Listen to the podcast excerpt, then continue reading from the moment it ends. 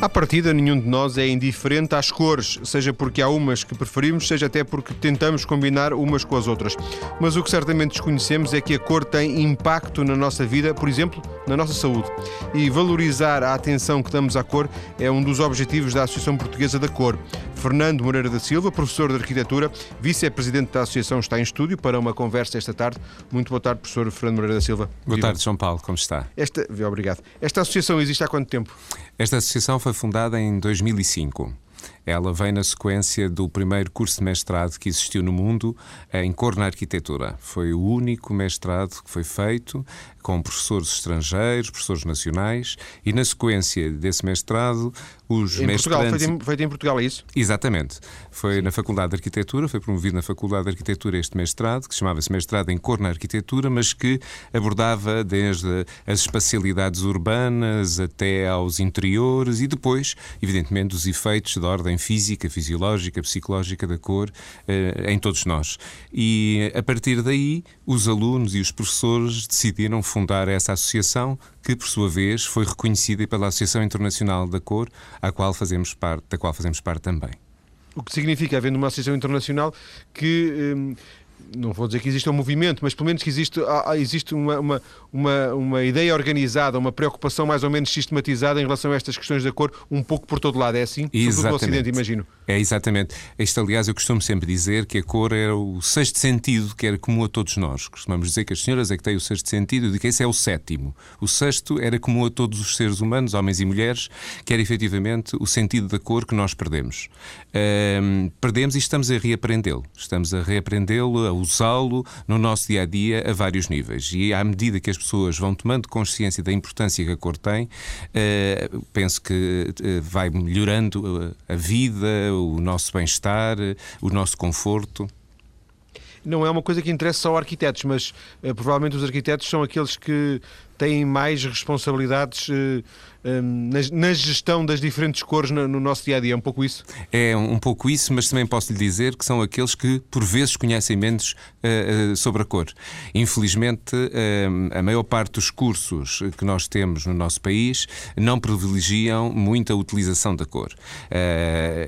pensam, aliás, ouve-se muitas vezes arquitetos dizerem: não, eu não utilizo cor, a minha arquitetura é branca, como se efetivamente o branco ou os vários brancos de uma arquitetura porque nunca pode ser um branco, não é? Depende da hora do dia, depende da perspectiva, do ponto de vista em que nós estamos. Nós temos brancos e depois temos uma gama enorme que passa pelos cinzas até aquelas alhetas muito escuras. Hum, e mesmo quando nós dizemos não utilizo cor, utilizo o betão, utilizo o vidro, então parece-me que esses materiais não têm cor. Evidentemente que existe uma coisa que se chama a materialidade da cor. Por isso, qualquer material com o qual trabalhamos, eh, seja para um objeto à escala da mão, como lhe digo, seja para o espaço urbano, passando pela própria arquitetura exterior ou interior, trabalha com materialidades, não é? Trabalhamos com espaços e esses espaços são confinados, são definidos também por toda essa materialidade e por isso a cor é intrínseca do próprio material utilizado. Só por curiosidade, falou nesse curso de mestrado que esteve na origem da própria associação, um curso que, que não se voltou a realizar? Não, esse curso não se voltou a realizar. Uh, a partir daí as pessoas desenvolveram os seus mestrados, muitas delas começaram em investigações ligadas à sociedade civil, em, uh, também em, em, processos de doutoramento uh, e a conjuntura não, se voltou, não voltou a existir para se desenvolver um mestrado nessa área. Estamos a pensar, sim, em breve desenvolver um curso de estudos avançados eh, na área da cor, eh, visto que os mestrados pré-Bolonha, se assim podemos dizer, visto que Bolonha trouxe uma nova organização ao ensino superior em Portugal, esses mestrados pré-Bolonha deixaram de existir e agora o mestrado corresponde ao segundo ciclo, pelo que todas as, eh, as especializações, todas as formações adicionais como é o caso eh, da cor, poderá ser efetivamente feito ao nível de cursos de estudos avançados ou cursos de pós-graduação. E assim vamos implementar a partir do próximo ano. A própria Associação também tem nos seus planos, já para 2010, o começar a fazer cursos breves ligados precisamente a várias temáticas da cor. A cor e design, a cor e arquitetura, a cor e os interiores, a cor e a moda, a cor e a saúde. Eh, por isso, há várias formas de abordar e, e penso que isto não interessa apenas aos especialistas, interessa ao público em geral, a todos aqueles que temos que fazer opções, não é? Até no nosso dia a dia, a pessoa diz: Eu vou redecorar a minha casa, eu preciso de introduzir cor na minha sala, mas que cor é que eu vou pôr, não é? Que cor é que eu vou utilizar? Uh, nos escritórios, a mesma coisa. Uh, muitos de nós trabalhamos oito horas no mesmo espaço, confinado, e as preocupações com a paleta dos materiais, das cores utilizadas, efetivamente não é muito grande. É assim, foi alguém fez aquela espacialidade, alguém fez aquela decoração, alguém fez aquele projeto de interiorismo, se calhar com poucos conhecimentos do que é que a cor pode fazer uh, aos indivíduos que estão muito tempo no mesmo espaço. Só a lei de cur... coisas. Não, não, não, conclua, conclua. Não, ia se eu dizer-lhe a lei de curiosidade, por exemplo, vou-lhe contar uma história que há cerca de dois anos na Suécia havia um conjunto de funcionários numa fábrica que uh, estavam precisamente a aparecer com sintomas de dores de estômago, dores muito fortes. Foram ao médico, uh, foram vistos, não se conseguia perceber exatamente a origem. E mais tarde uh, percebemos então que a origem não era mais do que a cor verde com que estava pintado o refeitório, que era um espaço que eles utilizavam ao longo do dia variedíssimas vezes, quer para o café da manhã, quer para o almoço, jantares, quer para irem tomar uh, a, a meio do dia o seu chá, o seu café, seja o que for, e então utilizavam muito esse espaço. E esse espaço era totalmente dominado por uma cor, posso lhe dizer, para entender, perto do verde alface, uh, todo o ambiente, quer do equipamento, quer o chão, quer as paredes, eram dominadas por esse tom, exatamente era essa cor em exagero que fez com que provocasse esses espasmos, essas dores fortíssimas no estômago. Mudou-se a paleta cromática, a partir de então nunca mais houve problemas na fábrica. De alguma forma, a cor é demasiado importante para. porque ela ocupa tem, tem, tem, tanto protagonismo na nossa, na nossa vida que é demasiado importante para nós não lhe ligarmos. E a verdade é que nós lhe ligamos muito pouco ou nada mesmo, não é? As coisas são apresentadas com um certo fatalismo. Num certo momento, alguém tem que decidir que este estúdio é azul ou é branco, e, e, se calhar é naquele momento porque alguém decidiu que era azul, mas uh, claro. podia também ter sido vermelho, não era? E depois, de repente, a pessoa diz: então, e se eu tivesse posto vermelho, o que é que influência que isso teria? Posso lhe dizer, por exemplo, que o vermelho acelera uh, precisamente toda a parte da tensão arterial, toda toda a parte sanguínea. Por isso, o vermelho faria com que as pessoas ficassem, uh, imaginemos pessoas que são hipertensas ou pessoas uh, que têm, como nós costumamos dizer, o sangue à flor da pele. Por isso, era péssimo de estar a trabalhar num ambiente precisamente dominado por vermelho. O vermelho, aliás, é uma cor uh, que, digamos, como que estimula toda a nossa parte sensorial e a nossa parte sexual, inclusive. Por isso, para pessoas que são muito coléricas, pessoas que têm uma demasiada vivacidade ou mesmo problemas de ordem sanguínea, não podem estar em ambientes dominados pelo vermelho.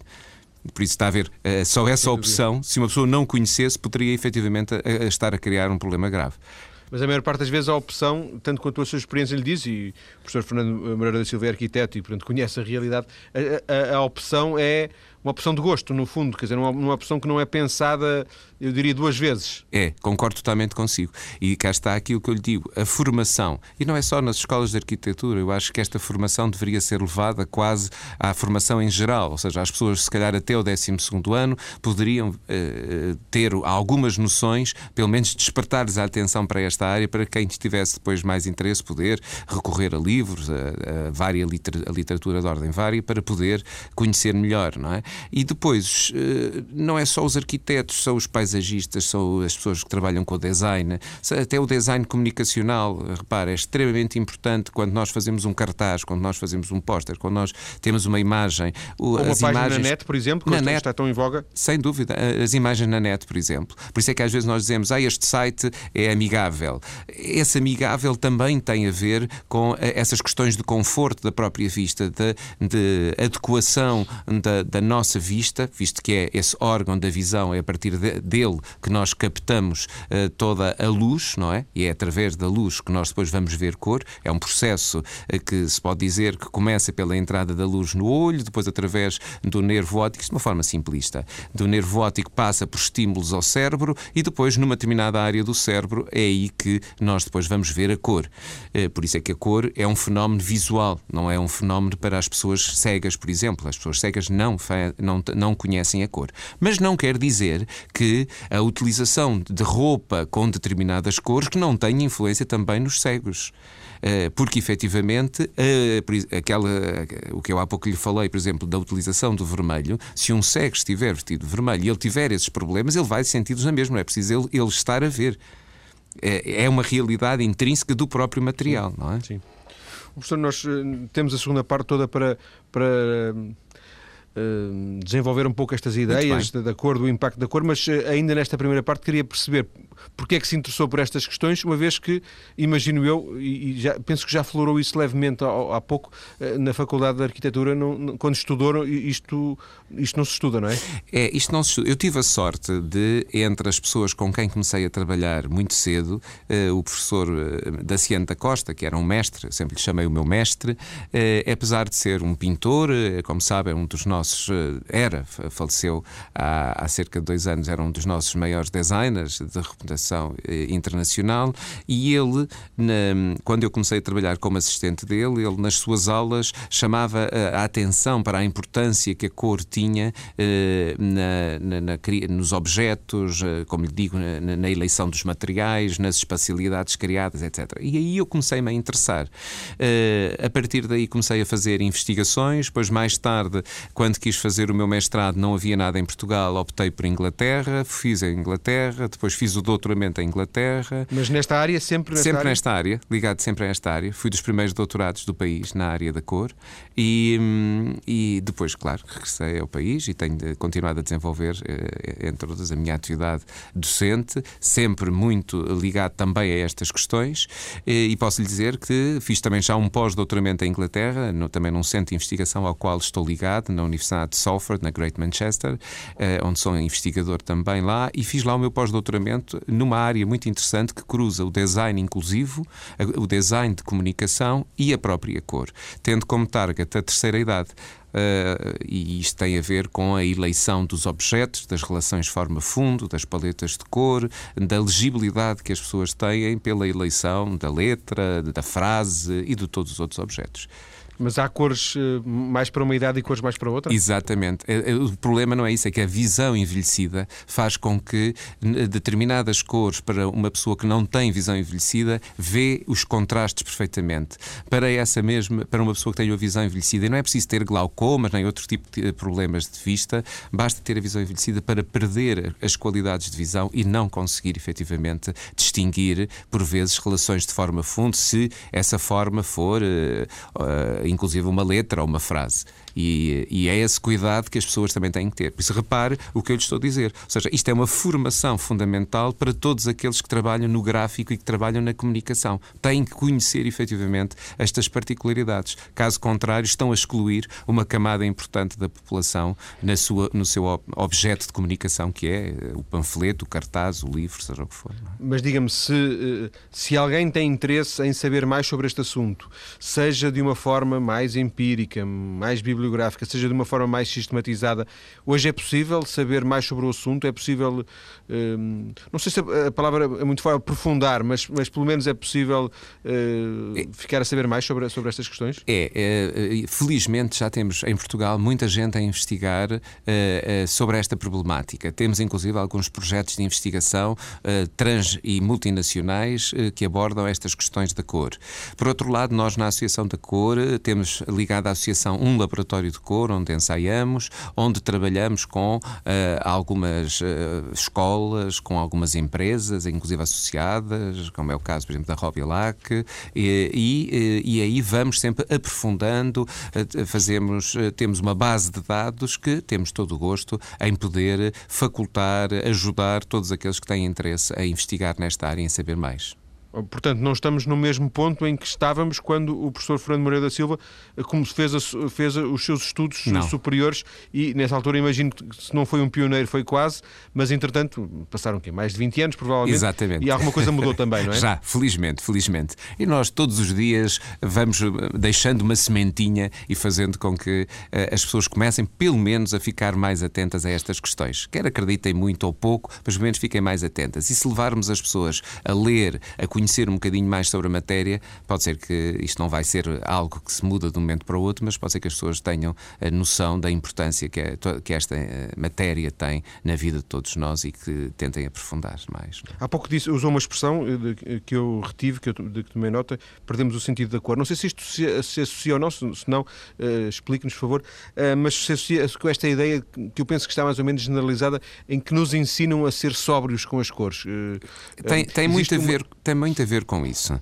Tem. E, sobretudo, nós, por exemplo, em Portugal, às vezes até costumamos dizer, os homens portugueses são muito cinzentos, não é? Porquê? Porque a paleta de cores que de, tradicionalmente, ou pelo menos até há poucos anos, a classe, digamos, a parte masculina da sociedade usava em Portugal, eram tons que, dentro dos pretos, dos castanhos, dos cinzas, quase dentro daquilo que nós chamamos a escala dos acromáticos. Os acromáticos têm como limites o preto e o branco e depois todas as gradações intermédias faz a chamada escala dos acromáticos, ou seja, aqueles que não têm croma. Não têm a croma, no fundo, é o que eh, faz aquela distinção entre dizermos azul, amarelo, verde, vermelho. Essas, efetivamente, têm croma. A escala entre os pretos e os brancos são os acromáticos. Nós éramos um bocadinho cinzentos, ou seja, eram um bocadinho acromáticos. Felizmente, isso está também a mudar, eh, mas tradicionalmente mas queriam Um fosse... homem que apareça de roxo ou de cor de, cor de laranja ou de cor de rosa é, é um pouco. Eu Suscita logo. Não é? Não é? ficamos logo. Exatamente, e sobretudo ficamos assim a olhar. Uh, mas reparar, há 20 anos atrás era quase impensável um homem pôr uma gravata cor-de-rosa ou pôr uma Sim, gravata é uh, malva, não é? Violeta. E hoje em dia viu, a violeta entrou, o violeta, os lilazes e os malvas entraram na, em força na moda masculina, sobretudo ao nível dos acessórios. E repare, uh, todos os dias nós vemos, os, desde a classe política à classe empresarial, ao anónimo da rua, a utilizar esses tons de, de uma forma quase comum, quase normal. Não é? mas é uma característica dos portugueses face, por exemplo, àquilo que o professor conhece, que é um comportamento padrão da, da, da Europa, ou não é tanto dos portugueses, mas se calhar mais do sul da Europa, não sei. Quer, fazer, quer fazermos aqui um Talvez retrato? mais o sul da Europa. É. Nós do sul da Europa temos um comportamento uh, mais, podemos considerar, mais tradicional não direi clássico, mas mais tradicional. Por isso, eh, a tradição era efetivamente as cores escuras, eh, o homem, do modo geral, vestia-se desde o século XIX, que vem eh, muito arraigado ao preto, não é? E às cores muito, muito escuras. As pessoas, quando enviuvavam ou quando lhes falecia alguém, a partir de então, às vezes, começavam sempre a usar preto, não é? Aliás, temos uma história muito interessante. A Rainha Maria Pia, a mulher de Dom Luís I, por exemplo, foi pioneira na Europa Europa, como das monarcas, a, a deixar, quando enviuvou, deixou de usar precisamente joias coloridas, deixou de usar efetivamente diamantes, os rubis, as esmeraldas, etc. E fez uma coisa extraordinária que chamamos hoje em dia as chamadas joias de luto.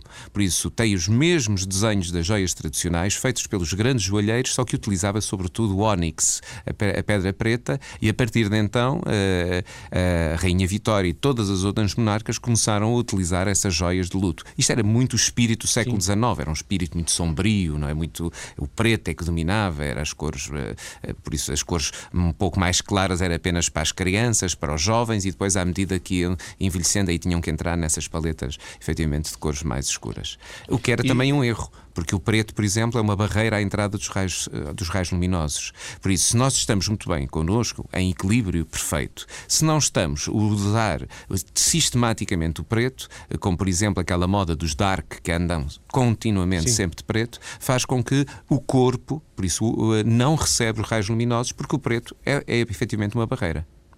Professor, vamos desenvolver uh, sim, ideias, uh, esse tipo de ideias daqui a pouco. Muito daqui a alguns minutos vamos regressar para percebermos então o impacto que as cores têm na nossa vida. Até já. Até já. Estamos hoje a falar da importância da cor nas nossas vidas, importância essa de que muitas vezes não temos noção. Para nos ajudar a compreender esta realidade ao mesmo tempo tão próxima e tão distante, está em estúdio o vice-presidente da Associação Portuguesa da Cor e professora de Arquitetura, Fernando Moreira da Silva. Professor, eh, na primeira parte já nos deu alguns exemplos. Eh, o preto, por exemplo, eh, é uma barreira aos, aos raios luminosos. Deu-nos o exemplo da Suécia, do verde, do chamado, podíamos chamar um verde berrante, não é? Exatamente. Deu-nos alguns exemplos estes exemplos que nos deu, outros exemplos de que falaremos nesta primeira parte, nesta segunda parte, isto tem comprovação, há evidência científica para eles, uns estão mais estudados do que outros. Estas questões têm sido muito estudadas. Que ponto da situação é que nos pode fazer? Uh, efetivamente, há uma evidência científica. Praticamente todos estes estudos que lhe estou a referir uh, têm um, uma troca de impressões muito grande entre os colegas. A Associação Internacional da Cor foi uma vantagem porque com, começou a colocar em contacto facto, eh, e nós sabemos que essas redes são fundamentais para divulgar, disseminar o conhecimento, pôs em contacto pessoas que tinham interesses comuns, neste caso de investigar a cor nas suas várias, eh, diversas vertentes. Eh, a partir de então, temos tido estudos cruzados, estudos que envolvem muitas vezes não apenas profissionais de uma área, não são apenas os arquitetos, temos, por exemplo, a partir dos anos 80, uma classe que se chama os coloristas, que são as pessoas eh, que começaram a trabalhar apenas a cor em termos dos planos de, eh, dos planos de cor para as cidades, para os lugares.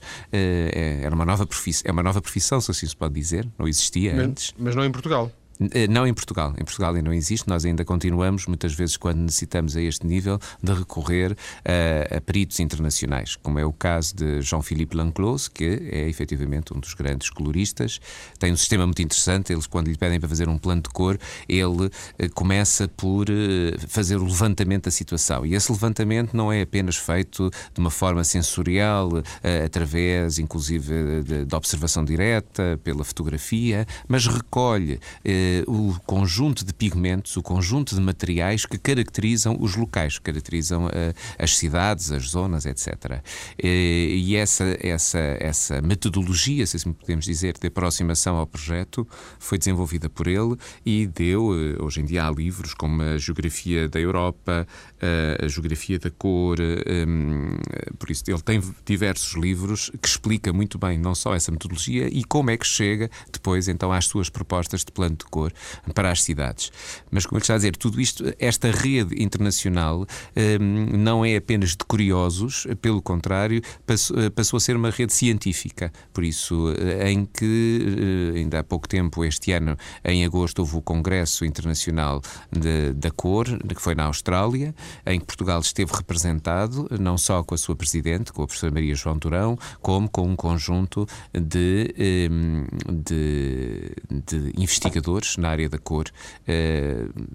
Como lhe digo, pessoas cuja, cuja formação de base vão desde a arquitetura, outras do design de gráfico, outras psicólogos, por isso, várias pessoas que estão a investigar nesta área. E depois isto torna equipas multidisciplinares muito interessantes, não é? Porque cada um dentro da sua área traz um, uma achega, não é? Para a situação e, e depois o cruzarmos a informação, por exemplo, dizer assim, muito bem, na Suécia está a ser feito este estudo, vamos tentar fazê-lo na Inglaterra e, se possível, também em Portugal. Então fazemos este, o cruzar destes três países, uh, geralmente isto depois está ligado também a laboratórios, a centros de investigação, a universidades, e, e tem-se conseguido efetivamente adiantar uh, bastante em termos, uh, ou pelo menos alguns passos Sim. fundamentais em termos de estudo da cor. Se, se, não, não sei se está de acordo, mas penso que sim, penso que é relativamente eh, consensual eh, afirmar, concluir que muitos de nós, eh, quando vão ter que pintar a sua casa, pintar uma divisão da sua casa, por fora, por dentro, enfim, ehm, de alguma forma a, cor não é, não é irrelevante porque é uma coisa que, que é pensada, mas é pensada um pouco numa lógica de senso comum, de, de, de gosto apenas. Exatamente. É, é pouco, é pouco, é, é isso. É, é, é, pouco, sobretudo porque quando, imagino, estamos a pintar a nossa casa em termos de interior, não é uma coisa que se faça anualmente, não é? Não é como o caiar do, do, dos edifícios no Alentejo, Sim. não é? Geralmente pode ser muitos anos, uh, Exatamente. pode ficar 10 ou 20 anos, por Claro, exemplo. porque nós não temos uh, nem disponibilidades financeiras, nem nada para poder estar constantemente a mudar a decoração da nossa casa. E por isso, as cores que, fomos, que vamos eleger, sobretudo para as áreas comuns, para aquela, se for um quarto, um filho, sim senhor, depois ele, ao fim de uns anos, uh, uh, tornou-se um jovem. Exato, exatamente. E aí tornou-se um jovem e diz: já não posso com o quarto que me pintaram quando eu era criancinha e tal. Pronto. Agora, se as áreas comuns, não, as, áreas, as nossas salas, os quartos, etc., mantêm-se durante muito tempo, até porque depois há todo um, uma, um conjunto de cores, não é? Que estão ligados aos vários materiais, às têxteis, uh, sejam precisamente as coberturas, sejam precisamente as os cortinas. tapetes, as cortinas, os sofás, etc.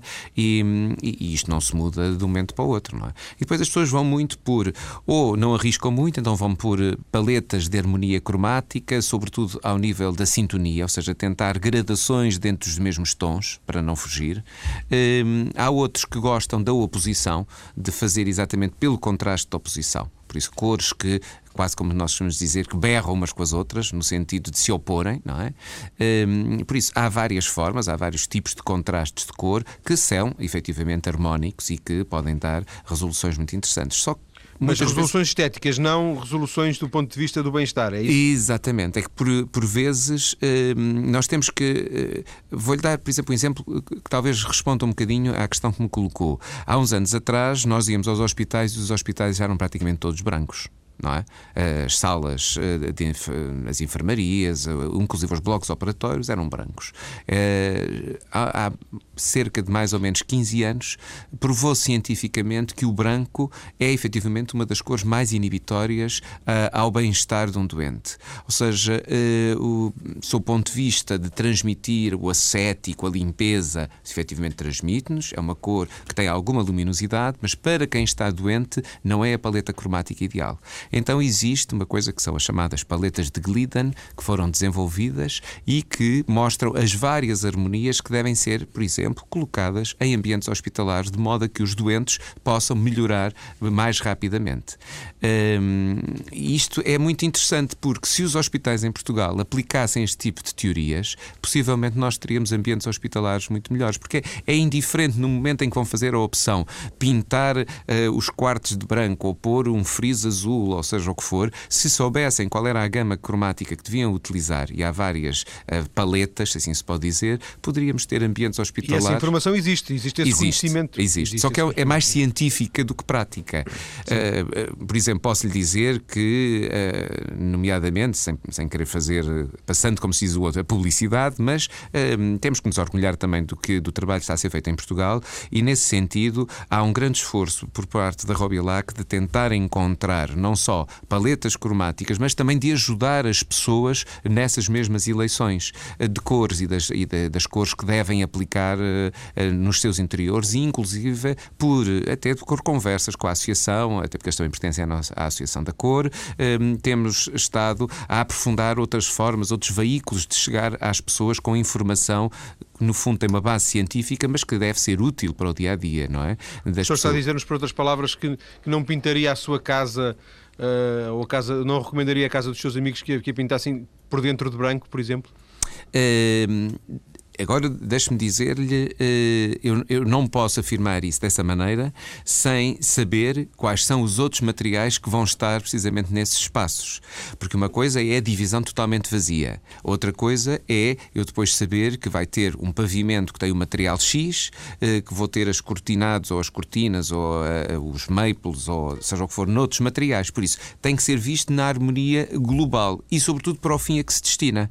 Por isso, se for um quarto, nós podemos poderemos optar por determinadas paletas cromáticas. Se for uma sala, optaremos por outras, porque na sala nós temos várias pessoas a habitar. Temos uh, os mais jovens, temos os intermédios, é? temos os séniores. Uh, Mas não há aquelas que se poderiam evitar uh, em termos de alguma generalização da, da, da informação? É, também depende muito da casa, não é? Mas, por exemplo, se forem cores eh, muito escuras, pouco luminosas, eh, são sempre cores que se devem evitar, a não ser que sejam eh, em casas com muitos espaços e em que se pode experienciar, por exemplo, um corredor muito escuro, com, que depois que tem uma, uma luz E a luz aqui é fundamental. Por isso é que eu há pouco lhe estava a dizer que há, há aqui um aspecto importante que às vezes nós só pensamos nas cores dentro de, uma, de, um, de um ambiente ideal. E não existe esse ambiente ideal. As cores transformam-se ao longo do dia e nós temos a influência da luz natural, temos a influência da luz artificial e devemos ter isso em conta, porque nós sabemos que a luz artificial hoje em dia pode manipular e transformar um espaço completamente, não é? Por isso, eh, também é outra área que em Portugal ainda estamos muito carenciados, que é aquilo que no, no estrangeiro se chama-se o lightning design, ou seja, o desenhar através da luz. Não é deixar na mão do engenheiro eletrotécnico eh, que possa fazer fazer a eleição e a manipulação destas espacialidades, mas sim de técnicos que conhecem todo o, todo o processo uh, sensorial, o processo óptico, o processo uh, da influência física, fisiológica, psicológica da cor e que podem eleger depois então o tipo de cor que se deve utilizar, uh, a que altura, com quantos luxes, que tipo de luz, etc., para darmos um determinado ambiente. Por isso, a luz também é fundamental para os espaços, não é só, digamos, as pinturas pinturas, não é só a eleição dos materiais. Tintas. Exatamente. É, é, todo um conjunto que deve ser estudado. E a luz é, efetivamente, um. Como, como eu costumo dizer, a pedra de toque. Percebe? A luz é, é extraordinária. Pode hoje em dia fazer milagres num espaço. Eh, faz ou não sentido, eh, de alguma forma, eh, generalizar esta ideia de que muitos de nós em Portugal, por exemplo, a, a, a, primeira vez que tiveram uma preocupação com, com, uma, com a cor de, de, um espaço, por exemplo, é quando nasce um filho. Uh, pintar o quarto para, para, para essa criança, para esse bebê, pintar especificamente aquele quarto, decorar aquele quarto uhum. e aí ter atenção às cores, que para nós não interessa, mas para, para as crianças sim. Sim, e para as crianças. Por exemplo, está provado que as crianças devem ter, não só para o seu bem-estar, mas para o seu desenvolvimento, devem estar rodeadas de cores fortes sabe que muitas pessoas optam precisamente pelas cores uh, chamadas tenos, não é? Os, pois é, o cor-de-rosa para as meninas, o azul clarinho, para os bebés. Efetivamente, isso não, não são cores uh, que, digamos, importantes para a formação. As crianças, quando são pequenas, necessitam de muita energia e essa energia vem exatamente dos ambientes onde, onde estão. E a cor desses mesmos ambientes, dos vários objetos, é fundamental para a incorporação de todas, uh, digamos, de trazer toda essa gama de raios fundamentais para o bem-estar do seu, eh, do seu organismo, para o seu desenvolvimento. Por isso, as cores, eh, como eu costumo dizer, aquelas cores primárias, subtrativas que a gente costuma falar, eh, para todos que nos estão a ouvir, talvez seja mais fácil, o vermelho, o amarelo e o azul, que são as três cores primárias não é? do sistema subtrativo, em termos de material, são cores fundamentais para efetivamente podermos pegar nelas e elas serem a base de uma decoração para os ambientes das crianças, para os quartos, eh, para eh, as zonas onde eles eh, brincam, onde se desenvolvem. Com, à medida que vão crescendo, vão tendo menos necessidade de estas cores tão fortes. E então, efetivamente, um jovem vai necessitar de começar a tornar os ambientes mais repousados. Mais repousados, exatamente. Por isso as paletas têm que ser outras. E por vezes veja que há muitos jovens que optam por cores extremamente escuras, azul escuro, preto, castanho muito escuro, para os seus quartos, hum, que não são as cores mais apropriadas para um ambiente produtivo em termos de, de um jovem, nem sequer de um universitário. Eh, deveria efetivamente ter cores mais luminosas eh, que pudessem efetivamente trazer-lhe uma energia eh, que ele necessita precisamente para o seu dia a dia. Nós estamos na reta final da, da, nossa conversa, uma conversa em que para mim foi, foi quase tudo novo. Uh, de tudo o que disse, uh, retenho esta, aquele, aquele, aquela experiência que contou aquele caso da Suécia com o tal verde, porque isso uh, entronca aqui numa ideia que eu tinha alinhavado, que era que de alguma forma isto varia de pessoa para pessoa, quer dizer, três pessoas na mesma sala que têm a mesma cor teriam reações diferentes, mas afinal sou levado a concluir que três pessoas, portanto, três pessoas diferentes têm eh, podem ter a mesma reação uh, se o universo que frequentam, o universo cromático for, for, for, for, o mesmo. Depende exatamente daquilo que há pouco falámos. Repare, quando às vezes nós dizemos para três pessoas vão ter reações, às vezes essas reações são reações de ordem psicológica, são reações afetivas, são reações emocionais. Mas há coisas que nós não controlamos. Nós não controlamos a parte fisiológica. E aquilo que eu lhe falei desse verde, dos tais espasmos estomacais, eram reações fisiológicas. É aquela reação que às vezes, por exemplo, uma pessoa, nós dizemos uma piada e a pessoa ruboriza e depois a própria pessoa fica e diz: Ah, porque é que eu ruborizo? A pessoa não pode controlar isso. Isso é a sua parte fisiológica. Uh, é, é, como aqui, por isso, se, se for uns efeitos de ordem psicológica, é natural que ela seja diferente em três indivíduos que estejam presentes na mesma sala. Efeitos uh, de ordem fisiológica e física, por vezes, uh, são exatamente idênticos para todos, se forem, como foi, foi o caso destes. E há mais casos, já agora por curiosidade, registra-se mais casos sim, parecidos? Sim, sim, sim. sim. Este, este não, foi não notório é um porque foi uma fábrica, por isso estamos a falar precisamente em, em cerca de 300 pessoas que de um momento para o outro ficaram doentes sem se perceber o que é que estava a passar com elas, não é? Por isso, eh, quase a, totalidade da, do, da, das pessoas que trabalhavam naquela fábrica ficaram doentes. Por isso, não é o, o caso de, de, de, digamos, de meia dúzia, mas tem-se feito imensos estudos um, eh, através de, de ambientes, chamemos chamamos de experiência, que é uma coisa que em termos científicos nós chamamos de quase a experiência. Porquê? Porque há algumas variáveis nós não controlamos, como é o caso, se estamos a trabalhar com seres humanos, não podemos controlar todas as variáveis, não é? Podemos controlar as variáveis ambientais, do calor, da luz, do tipo de ar, da paleta cromática, da posição que temos, etc. Mas não podemos controlar a reação do próprio indivíduo. Mas mesmo assim, há, há um controle de um grande número de variáveis e têm-se feito muitas destas, como lhe digo, experiências, Sim. que em termos técnicos chama-se quase experiências, experiências, em todo o mundo e eh, tem-se chegado a conclusões extraordinárias e é, e é, exatamente com base nesses grupos, que são grupos de amostra, grupos de foco, que nós temos conseguido avançar e chegar, como há pouco lhe falei, às tais paletas, por exemplo, de Glidden. São as paletas dúvida, que orientam, por exemplo, as cores uh, hospitalares. Professor, agradeço-lhe ter vindo à TSF para esta conversa. Foi Muito um prazer. Obrigado. Eu é que lhe agradeço. Muito obrigado. Boa tarde.